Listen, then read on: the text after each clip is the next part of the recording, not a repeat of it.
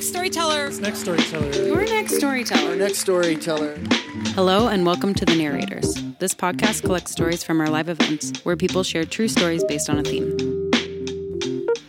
Your next storyteller is Greg Salvesen.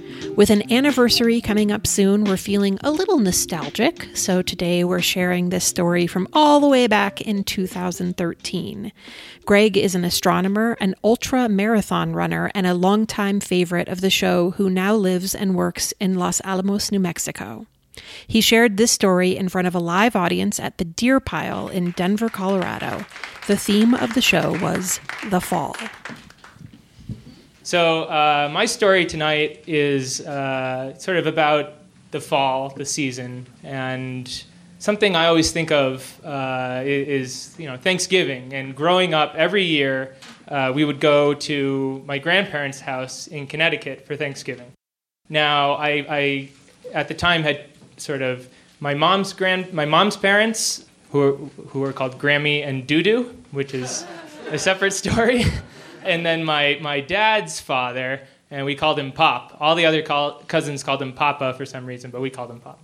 And we would always drive up the three hour drive from Massachusetts to Connecticut to see Pop. And we'd, we'd do the same thing every, every single year. We spent about an hour there. And then we would head over to uh, Grammy and Doodoo's for, you know, real Thanksgiving. And this was just sort of something we, we did every single year. And it's a, something like a three hour drive, but we'd always do it the day of Thanksgiving, and we'd most of the time do the whole trip in one day. So we'd drive three hours there, but it winds up being five hours because all the traffic, and you know it's like three hours back the same day. So it's just a, a day crammed with visits. And, and like I said, every visit went the same way. We show up, pull into my grandfather's, pull into Pop's driveway. We walk in. Uh, we just go in because he's sort of fairly immobile and spends all his time in the kitchen, just sitting in a chair and smoking his cigarettes. Our dog Fish Sticks runs in and pees on the shag carpet. It's happened every time. And we'd all just sit on the couch and kind of talk about really boring stuff. It felt very forced. We wouldn't really have much to say. You know, it's sort of my dad would always sit on the ground too, which was sort of weird. We'd all be sitting on couches. My dad would sit on the ground and me and my two brothers would just be kind of sitting there playing Game Boy or something like this, and often be just really bored.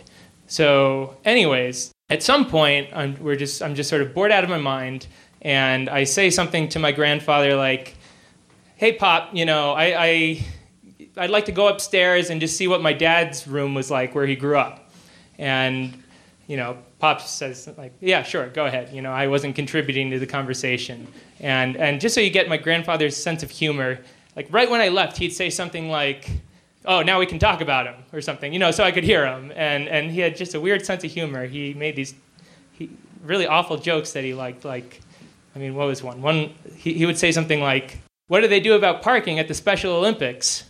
And that's the joke, and it's really awful, right? But he liked these kind of jokes. Uh, anyway, so I, I, went upstairs to see my dad's room from when he grew up. But I, I, had, that's not really why I went up there. That's what I told, you know, people uh, as an excuse, excuse to go upstairs. So now, flashback to that summer in New Hampshire. We have a summer house where my dad's grandmother used to live uh, in New Hampshire, right on the lake. And me and my cousins would always go there. We had really fun summers together. And um, one summer, my, my cousin Nicole, who was around my age, was telling me this story of how when she was last at Pop's house, she and her sister were forced to kind of clean up his whole house uh, with my aunt, just because he's, you know, a dirty old man, lives in filth, and can't really take care of himself at this point. And she tells me about his secret vault of porn that was just strewn about his room in various places. So I'm on a mission. I'm upstairs, my whole family's downstairs with my grandfather, and I'm just checking out my dad's old room. But no, I'm really, you know, frantically searching around in my grandfather's room. I'm looking in places where I would hide porn, you know, under the bed or or like, you know, under the mattress or tucked away in the corner of the closet. But this is a grown man, you know, grown man's room. He doesn't have a mom to hide things from. So I'm looking in all the wrong places, but it's getting to be this, this time where I've been up there for a while and I'm a little bit frantic, But I, I open up the drawer in the nightstand, and there's just a stack of like really old porn magazines. You know, like I don't know. He, he hasn't been out in a while. Um, but there's just a stack of these, and I think, oh, jackpot, okay. But now I've got a bit of a dilemma, and that dilemma is not should I take my grandfather's porn? I've made up my mind on that. The dilemma is how do I bring these downstairs? You know, I don't have anything with me, and my whole family's downstairs, and I'm what, like in seventh, sixth or seventh grade or something like this. And I get this brilliant idea to uh, just sort of shove it in my pants leg and tuck it into my socks. And I do that, and I just hope, okay, hopefully this will not just slide out on the floor as I descend the stairs. And it winds up being fine. And we go downstairs and sit on the couch, be bored for a while, and then we leave, shake my grandfather's hand. He says something like, Who are you? You know, he, like he, he thought he was a funny guy like this. uh, and then we left, right? and it was fine. And I just sort of like hid it in my backpack in the car or something. We went and did regular Thanksgiving and then went home that same night. So now, and, and we've uh, visit my, my grandparents at least twice every year, one, once during Thanksgiving and then once during Christmas. And so Christmas rolled around a month later or so. And same, same deal, right? We have to drive all the way there. Although there's one little caveat now, which is my family played this terrible game growing up on the drive to Connecticut uh, over Christmas, where we'd have this sing along competition.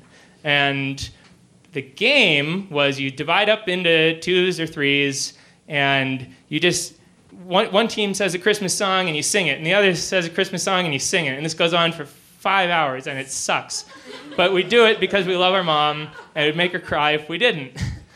And, and it, it degenerates to the point like when you're almost there, you know, you're singing Christmas classics like Dreidel, Dreidel, Dreidel, and and like the Simpsons version of Joy to the World. If you know how that it's Joy to the World, my teacher's dead. We barbecued her head. What happened to her body? We flushed it down the potty, and round and round it goes. So we're at this stage, and we finally get to my grandfather's house. You know, pull into the driveway walk into the door, fish sticks pees on the shag carpet. My dad gets popped from, from, the, uh, from the kitchen where he's sitting smoking. And we're all sitting on the couch again before we go off to my, grand, my other grandparents, Grammy and Dudu, for real Christmas, right? And this, this is just boring, boring, boring. But of course, I'm going to go back and score again on, on this, my grandfather's stash. You know, I, I know about it, I know where to look. And I came prepared. I've got like you know, baseball socks on that you wear up to the top of your calves. And, and I, I think, well, you know, I got a tight belt too. I can just slip them in. And, and, and I, I, I don't even, I must have used the same excuse, you know, because uh, every visit was, was really similar, you know. And, and he, you know, so I probably go to my grandfather. I say, hey, can I see my dad's old room? Do you mind if I just go upstairs? And he probably says, yeah, yeah, yeah that's fine. Now we can talk about him. Um, and I go up, and you know, I go directly for the drawer. I open the drawer, and as usual, there's this stack of these old magazines just right there. But on top of the stack is a little post it note. And it says, Greg. Shit. This is not a library. so he totally busted me. and it wasn't like a mystery. He, you know, it had my name. this wasn't like a Foreman family where we're all named Greg, you know, George, George Foreman family or something.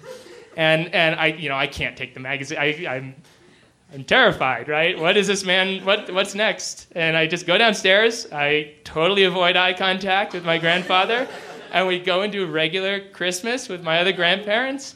And he never ever brought it up a single time.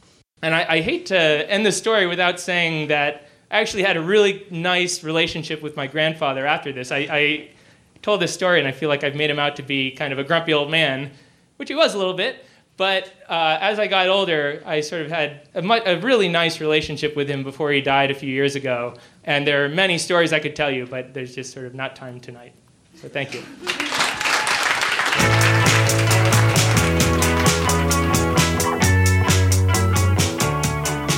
The Narrators is produced by me, Aaron Rollman, and Ron Doyle, with help from Karen Wachtel, Jesse Witten, Scott Carney, and Sydney Crane. Scott edited this episode. You can find other stories from Greg in our archives, along with hundreds of other true stories from our show. And while you're there, please take a minute to rate and review our podcast. It really helps other people find us. As always, we'd like to thank our sponsors Buntport Theater Company, Illegal Pete's, From the Hip Photo, and Great Divide Brewing Company. Our theme music is by Whalehawk, and we would also like to thank Beau Beverage, who provided the outro music you are listening to right now. You can find a link to their music in the show notes for this episode.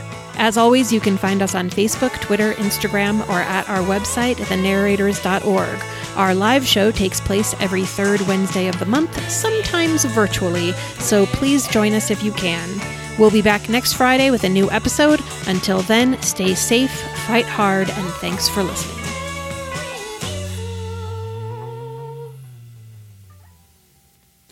Yeah. womp, womp, womp.